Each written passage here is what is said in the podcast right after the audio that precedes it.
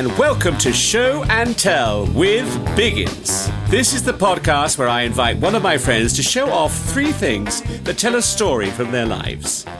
My house is full of memorabilia and keepsakes.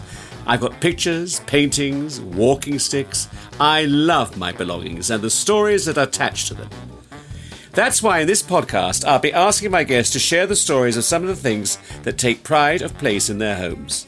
Big or small, new or old, their selections are completely up to them.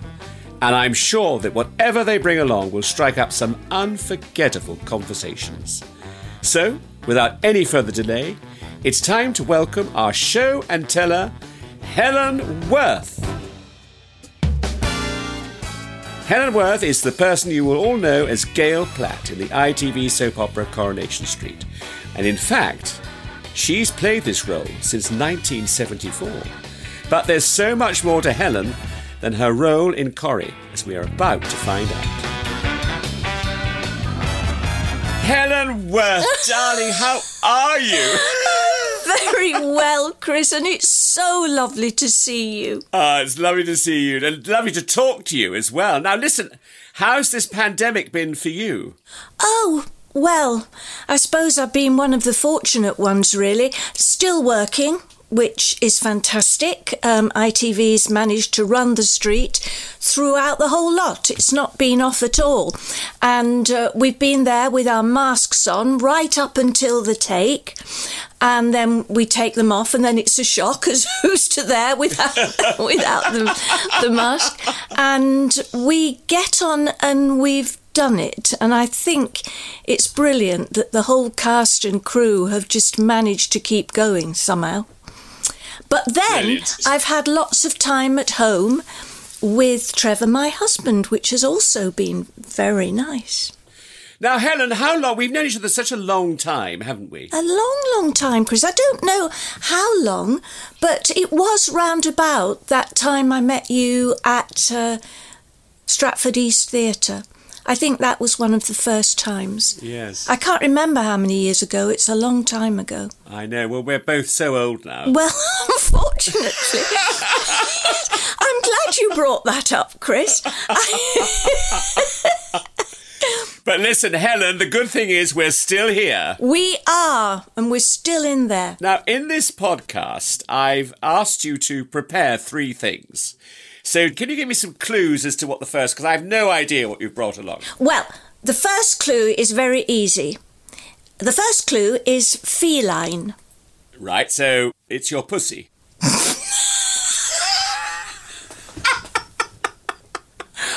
didn't think of that one, Chris. that was so easy. what are you like? But it doesn't matter because whatever I said, you would say something bad. And quickly moving on. Oh, this doesn't help. The next clue is aged. An aged pussy. right now, is this by any chance? Would you like the do- third one? Because the third one's really good for you. What th- the third clue? Yes, I really don't think I should say it. Go on, say it. Stuffed.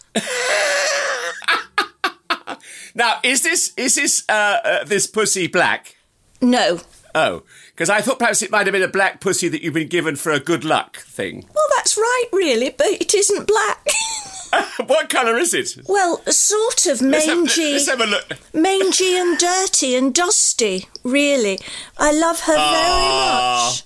Oh, she's gorgeous. Now, how did you come upon this wonderful uh, mangy pussy? This mangy pussy is called is called Prudence, and Yes. my mother gave her to me as a good luck pussycat when I was about five, something like that. And then she stayed with me, as you can see. And uh, I took her when I was in the Sound of Music in London at 12 years old. I took her with me to London to bring me luck. And indeed, that little pearl there is the pearl that was in my coronet in the wedding scene of The Sound of Music when I was a bridesmaid in The Sound of Music. Well, when I was in The Sound of Music at the Palace Theatre, London, at 12 years old. And what were you playing? Brigitte. Ah, I'd forgotten you did that. Oh gosh, can you imagine 12 years old on the London stage uh, in the sound of music? And I, was pushed on. I was so scared uh, on, on my opening night. I was pushed on and uh, well, I threw up in the wings first, and then I was pushed on, and the light hit me, Chris. Big spotlight because I made an entrance on my own, and the spotlight hit me, and I thought it was the most, it was warm and it was wonderful and I loved it. And carried on from that nine months of absolute heaven. And of course, I became terribly stage struck from then on. Did you do amateur dramatics before that in, in, at home? Well, when I yes, well, I was a little dancer um, all all the time, and uh, I was always doing fairies on the top of the Christmas tree and things. And I didn't do any amateur dramatics. No, not really, because of course I was working full time from twelve years old, and uh, it didn't stop, lucky me. Can you remember what you were paid when you did uh, The Sound of Music? I think I got, it was a huge amount of money, and I think it was £15 a week. I opened up a post office savings account and I put my wages into my post office savings account every week and took out my rent because, of course, I had to live with a chaperone and took out my dinner money for school and the rest I left in there to save up to take home. I've been doing the same thing ever, ever since. I still put my money in my post office savings account and I do my best to save it. No, that is wonderful. Even today. Well, I don't. I don't think they have post office savings accounts anymore, do they? We're going back many years, Chris. Oh, that is wonderful. And how long do you do the run for? Nine months, because in those days you just went straight the way through. You didn't have three nights on and three nights off. You carried on, and uh, oh, as a chi- as a child, you mean? As a child, and uh, yes. I did. Uh, I did nine months and uh, then you had to stop then. You had to have a break. And i went back to morecambe and uh, i finished my schooling such as it was. And at 15 i left came down to london and became an, an actress. Story of my life. Fantastic. Now it, when you when you were doing this show, it must have been so exciting. How was it living with your uh, this uh, chaperone? Was that all right? Oh yes, that was Auntie Kit and Uncle Harry, and Uncle Harry had a firing range on Battersea Funfair at the time, so weekends were always fun. But they they were so kind to me, but you know, I, I lived in Morecambe. I went to London. Suddenly, I was getting on big red buses to go to the Palace Theatre and looking after myself. They they picked me up. They always picked me up after the show, obviously, but the rest I did, and I became an independent little girl. Did you? You must have met and, and become friends with your rest of your cast. Do you still see any? Yes. well, um, in fact, we weren't allowed to talk to any of the cast unless they talked to us first. Be, um, no. And we couldn't wear talcum powder because it might get on the singers' throats, and we couldn't get in the lifts. We have to walk up, had to walk up and downstairs. But I made two friends there who I'm still friends with today and see regularly, well, on Zoom at the moment, but we meet up on Zoom regularly. Derek How and fantastic. Steffi. Yeah. And we were all 12. We're all the same. Oh, no, Derek was a couple of years older, I think. But um, we're all about the same age and uh, still meet up. A wonderful start for your career, though, wasn't it? Well, what luck. Actually, it wasn't the, my first job. My first job was when I was 10 and I was in Z Cars. Um, that dates me, doesn't it? So that was the first job I did when I was 10. Actually, it wasn't. The first job was before that when I did a thing Scene at 6:30 and I had to read this passage from a book. It was a news program, and um, there was a young boy with me as well, and he went first. And as he went on, there was just a silence. We were told to read these things, and there was just this silence, and somebody whispering in my ear, "Read it, Helen. Read it. Read it." So I did. I read his, and then I read mine. Oh, it's such a sad story as it turned out that the boy couldn't read. And he Oh, didn't no. he didn't have the nerve to tell anybody. Oh, I don't know where he is today, but I do hope he had a wonderful life and, and all was well, because that was a terrible thing to happen to him. We'd been told to learn them at first, and I presume he'd learnt it, but then they changed their mind, as often happens in telly, and they wanted us to read a different passage, and he couldn't do it. Bless him, he couldn't do it. Interestingly enough, so you started at 10. Was your mother and father, that were they theatrically bent? I mean, did they... No, they were not theatrically bent, Christopher. but they did have a big boarding house, and that was filled uh, every summer with singers and dancers and magicians and dancing Oh, girls, and from wonderful. from the end of the pier. And of course, I was rivet. I just loved. I used to see every show. They let me sneak in to every uh, performance, and I just watched them all. And that's, of course, where it all came from. There's no business like show. And Show business. the- yeah, and the opening song was uh, May time. Let's have a gay time, for this is May time. I must confess. With a song and a jest or two, always smiling and never blue. I knew the whole show off by heart. Ah, how wonderful. The only reason I said was, you- did your parents have a theatrical bent was, how did you know that the television was calling you in those early days? How did you get that audition to go along? Uh, well, I used to dance uh, in, in competitions, and uh, there was an adjudicator. They adjudicated you, and right. um, as to who was first, second, and third in the competition. I was not very often first, but there was one of the adjudicators who must have seen something. And when this audition came up for um, Z Cars, she put me forward, and I went forward, and I. Got the job. I mean, how does that happen? I just got Ah, the job. Fantastic. Yeah. Talent will out, Helen. Luck will out, I think. Fascinating way, though, to get into the business. And of course, you've done so well. Look, I, we, I've got a lot more to talk about, but can you give me now three more clues for your next item? My next item is gnarled, Yes. tactile, Right. and superstitious again. Is this something else you were given by someone when you were in the business? Yes, I was.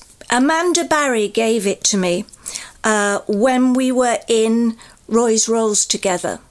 Only it was Jim's Cafe then. And I was always touching wood. Ah, and it's a piece of gnarled wood. It's a little piece of gnarled wood that she gave me, and it is just look perfect. It just fits Perfect, perfect. perfectly, so I could hold it in my hand and always be lucky. Ah, how nice. Amanda is such a nice woman, isn't Oh, she? she's fabulous, and we worked Yeah. together so happily for so many. I I texted her actually to tell her that I was using this and was that all right, and she was delighted, and she's she's happily locked down in Somerset. Uh, and so, what? Roy's Rolls. I, I've got a. I, I Well, it was called remember. Jim's Cafe. Right, and who was Jim? Uh, Jim was Alma's husband. We never saw him. Oh, right. But Alma and I worked in the cafe together, and then um, Roy bought it from us. Must have been when Amanda left, I think, but I, I can't quite remember then. And who was Roy? Roy! Roy, who's in the show now? David Neilson. Oh! Oh, you're talking about uh, Coronation Street. Uh, yes. I thought I, I thought it was a co- situation comedy called Rolls no, Royce. no. When, Oh, when I was, oh, course I- I- sorry, no. I, of course, I'm sorry. I know. I Roy's did do a few sitcoms before I did the street, but no, no. When we we were in Roy's Rolls together, Now, tell me something. How did you get Coronation Street? it was my third attempt at being auditioned for Coronation Street, and I'm very pleased it was the third attempt because that was Gail, and I'm glad I didn't play the two previous ones. And 46 years, I'm still playing her, still having fun, and um, well, it's just wonderful, isn't it? Helen, you must be one of the. Uh, how can I put this? Uh, the longest uh, reigning member of the company. Well, that was kinder than oldest, Chris. Actually, um, Bill Roache is, of course, the uh, longest Yes. service member at 60 Yes. years. And then Barbara Knox is the second longest serving member. And I'm the third longest serving member. Did you think all those years ago when you joined Coronation Street that you would still be doing it in 2021? No, how could I possibly, Chris? I mean, actors do a bit and then move on, don't they? But I just never felt the need or wanted to move on. I was always having such a good time. And I did like working and I didn't like being out of work. And uh, so having been offered a job, which it was only for six episodes in the first place, but they just kept asking me back. And, um, and which suited me because I could do other jobs in, in in between, but eventually they said no. You decide now. You either leave or you stay. So um, I stayed, and I've never regretted it. Never. Well, you are wonderful. I mean, uh, and I'm not just saying that because you're. I can see you and you're an old friend of mine, but you are fantastic in the Oh, show. And th- there, is no. I mean that. Uh, and also, I think everybody loves you so much, uh, and you're such a a, a a a wonderful character. What do you think? What stands out in your mind as being probably the highlight of being in Coronation Street? Um, the people I work with. It's as simple as that. I mean, I wouldn't have been there for the length of time I have without having a wonderful cast to work with. They're all just fabulous. And everyone who comes and joins is lovely. Uh, I actually uh, meant you mentioned that. I mean, because you have a great relationship with your son, don't you? I do with Jack, little tinker that he is. I have a great family, don't I? Extended do. family, close family, and uh, yeah, I mean it's it's just it's just a great job. Now, am I right in thinking that you've been married eight times in the series? you meant me. no. Um. Uh, oh, Chris. No. How, oh, no. I haven't been married eight times. You're going to make me remember now. I. I think it was five times. Didn't you double up? Didn't you go back with someone who you were yes, married? that's. before? I think I married five Chris, times, Chris? but Chris, Yeah. I married twice. Yes, that's right. Which is your best storyline that you've had, do you think? That's very difficult, I know. It is very difficult. I didn't realise that there'd been quite a lot, actually. You kind of forget about them. You're just working on the one that you're working on, and. But I think. I think the Hillman storyline has to stand out um, when. Well, in fact, just a bit before that, the uh, Sarah Lou pregnancy story happened, and um, Tina arrived, and Jack arrived, and we became the family, and it did seem like it was something special. And the first time that the first time the first story that i'd thought oh i think this is quite important. And from then it went into the hillman storyline which of course was was extraordinary. It's the one thing that I, I, I remember really, really well, that story, because I used to watch it uh, avidly. Uh, and I, I remember it was just terrifying, especially that scene where he took the car and plunged you into the water. But of course, you know that I couldn't swim when I did that. Didn't, you learnt to swim, though, didn't you? Well, I had about five lessons and um, of trying to get in and out of a hoop. They gave me a big hoop because I had to get in and out of the car window. Oh my God, it must have been terrifying. We were weighed down with a big belt with heavy things in it. And we were given a mask, which we had to take off, and we were given oxygen, which we had to take out to do the scene. So the countdown was three, take the weights off, two, take the, the mask off, three, take out your oxygen, action! How terrifying! I had to get through this window of the car and swim up through the water. Oh God, it was so scary. And in fact, they'd got me a double because nobody thought I was going to do it, but I knew I was going to do it. Yes. Did they have frogmen around the uh, the car? They did actually. We Yeah, had one each. Jack, Tina, me, and of course the two babies were in there. Oh, yes. and they they came down with us as well. So I think there might have been. Well, there must have been. One for the children, the babies as well. But of course, the babies loved it. They just went like water babies and got up to the top where yours truly was going. Any, anyway, uh, I I did I did it, and I'm really glad I did. I've never been underwater since, but I'm glad I did it that time. Oh, In fact, I, think spent you're quite a lot of time underwater for that episode, as it happens. We were in the canal as well. You actually went into the canal. we went into the awful. canal. Well, it was awful because you can get um, some terrible disease in there. Tetanus, isn't it? No, it Is was tetanus? worse than tetanus, I think. What's worse than tetanus? Oh, there is something worse than tetanus, but I can't remember what it was. Is it pussyitis? Chris, stop it. You're so bad. oh, well, you, uh, you. I must say, I, it sticks in my mind. It was so horrific, you know. I mean, and those were those were early days of television too. I mean, nowadays they it like happens all the time. The stunt was extraordinary, and we all Yes. stood on a bridge to watch the uh, car go in the water, and it was actually rocketed in. There was a rocket in the car that the uh, car in up and then into the water. It was an amazing No. stunt. Yeah. My goodness. Well, you were you were fantastic.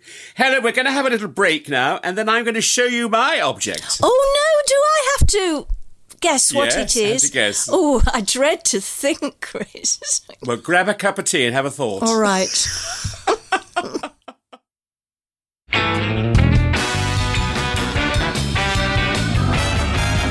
Helen, welcome back. Now, uh, it's time for my object. And my object, my clues are it's a picture of a very important day for me. It was something that joined me with my uh, very special friend who has been my friend for a long, long time. And it's not only was it important that day, but it's, it's been important to me every day. Well, I must know this friend. Do I? Yes, you do. And is this friend in the business? Uh, no. Right. Chris, you have about 300 best friends. You're, you're going by my party, my 60th birthday party. Well, and your Christmas card list. is it Neil? It is Neil. Oh, brilliant. Oh, I love that. It's Neil. I got it. I guessed. Y- You did. And what it is, it's our day of our civil partnership. Oh, I was there. You were there, exactly. And uh, that's us on the bus. I hired a bus, if you remember. You did. To take everybody from Hackney Town Hall uh, to Joe Allen's, where we had lunch. Oh, it was a it was- brilliant day. It really was. It was wonderful, wasn't it? It really was uh, very special. And of course, Neil is uh, unbelievable. He's so good. He's uh, he's left now uh, British Airways, thankfully, because he hated it. Uh, and his new job, he's got a new job. Did, did we tell you? No, you didn't. It, it's marvelous. It's carer to me. Yes, I know. Have, has he got a badge? Nurse Ratched, we call him here. Because I know that Trevor wanted to get a badge saying carer, and he was going to wear it for me. Brilliant. It was such a wonderful day, that, wasn't Oh, it? wasn't it wonderful? So much fun, Yeah. so much happiness. I'm so glad I was there. Thank you for inviting Oh, me. Oh, well, you're very special. And we didn't have that many, if you remember. no, you didn't. And uh, but what was what has been wonderful, you know, is the fact that uh, in these times it's it's really good to have a partner like you and Trevor being together. And you've had your ups and downs with relationships, and then eventually, at a certain age, you find your your soulmate. Which is wonderful, which is exactly what I did with Neil, and it, it's been marvelous. And we've been together now. I mean, I can't remember. Do you remember how long ago that was? We got. It's a long time ago. I think it's about 23 years. Is it 23 Is years? it? ago? I, I might have gone back further than that, you would know Yes, um, better than me. No, I, well, I, I don't. Neil would know. I mean, I should shout and ask him, but I won't. Uh, but it was a, it was, it was a great day, and we had. Uh, so, so But you'd bus- been with him a long time before. Yes, we had, we had. Uh, but when we went to Hackney Town Hall, we went to Hackney Town Hall where we were uh, civil partnership, and we said, "Now, where can we get civil partnerships?" And they said, "Well, here, of course." And like we said, "What here, Hackney Town Hall?" And we were very sort of reluctant, and they said, "No, please come to us, come to us." So that's and of course they were wonderful on the day; they were marvelous. And we had, uh, you can't have any religious uh, section of it, but we did have Peter Delaney, our vicar Oh, yes. friend. Yes. And he, he said a few words, and I think Anthony and was it was it Anthony and Pat Patricia Hodge who said who who, who said a few words. Yes, they did. Which was which was wonderful, uh, and it was a very special day, and the lunch was wonderful afterwards. And so, Helen, we come now to your third and last item. Yes, this is it. I'm holding it now. And the uh, clues are you didn't just use one word clues, you used whole sentences. But anyway, never right. mind. Um, Right. My, I was told one word. And so my three one words are monochrome, Black and white, inspiring. right? So it's something that stayed with me through my life. And the third one is mechanical. Well, I would think that black and white, and I would think it's a photograph. It certainly is. And but the mecha- uh, the last clue, I'm not quite sure what you mean by that. It's mechanical. Shall I tell you the story? Please do. When I was about, I'm looking at the photo now, and I think I was about three or four, I had a ride with my brother on an elephant. And I was so enamoured with this elephant, it started my lifelong love affair Ah, with brilliant. elephants. And I always remembered this elephant as being real and that I had a ride on it. And I lost this photograph and refound it about 15 years ago, if that. And I was looking at the photo and I said, It's not a real elephant, it's mechanical. and I'd spent my life thinking I Thinking it was rode a- on a real, a real- a real elephant. Yes, and of course I can't ride on a real elephant now because it's not the thing to do to ride on a real elephant. So um, I'm going to show you the picture. I hope you can see me. I'm only a little tot. Oh my goodness, that's abs, and it looks real, doesn't It it? looks so real, and I thought it was. I was three years old, and that was. Oh, and I've forgotten to tell you because I've just forgotten, I've just remembered that up until then I had a dummy, and I loved him so much, I gave him my dummy. Oh, And he took and I never used a dummy again. I gave it to the elephant.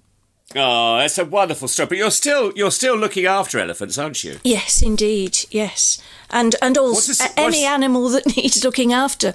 In fact, I'm looking after at the moment um, a rhinoceros uh, with um, the White Line Foundation, and a book is at the moment going to press about Munu, the blind rhinoceros and it's a Really? lovely it's a real story it's a true story and it's one and it's coming out as a children's book soon i think And where was uh, where was Mooney like located?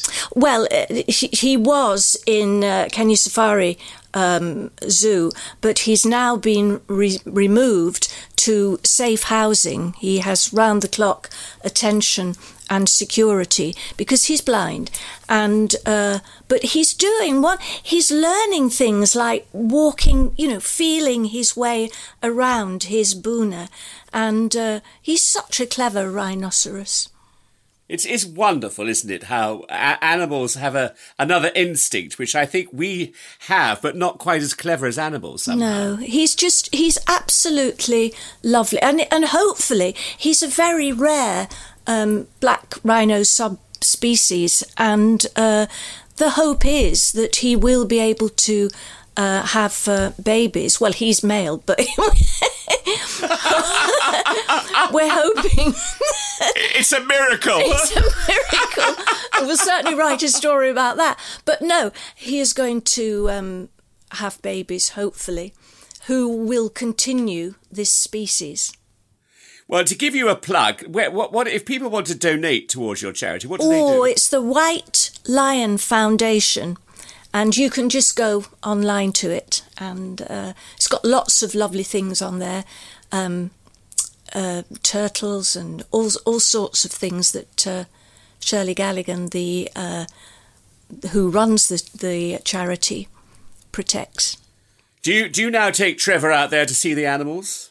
If Munu has babies, or, Yes. or if he manages to sire babies, then he will have to go. Yes. Yes, yes. Oh, well, really something to look forward to. Yes. Helen, it's been a joy talking to you. It really has. I mean, as a, a an old old friend, and you know, it's so interesting when you feel you've known someone for a long time. You don't know them as well as you chat like this. I mean, when do we get a chance to chat like this? We don't, because we take we take everything for granted. Uh, absolutely. So we've learnt a few lessons from the lockdown, haven't we? We certainly have. Hopefully, we will soon be sitting round a table saying cheers, Chris. I hope so. I think though we'll come out of this better because I think this lockdown has been will be good for us all because I think we'll appreciate what we do more, and I think the good the good times are going to be even better than they were before. Helen, I love you and I adore you and I can't wait to see you. I love you very Take care. much, Chris. Take care. Well, wasn't that fascinating and so good to meet Helen Worth's pussy? She was wonderful, stuffed and ready to talk. Thank you so much for listening to this episode of the Show and Tell podcast. If you want to hear more conversations like this one, make sure you follow Show and Tell with Biggins on the podcast provider of your choice. And if you'll be so kind as to tell your friends about this podcast, I'd be ever so grateful. You can also follow us on social media. We're at Biggins Podcasts. Goodbye.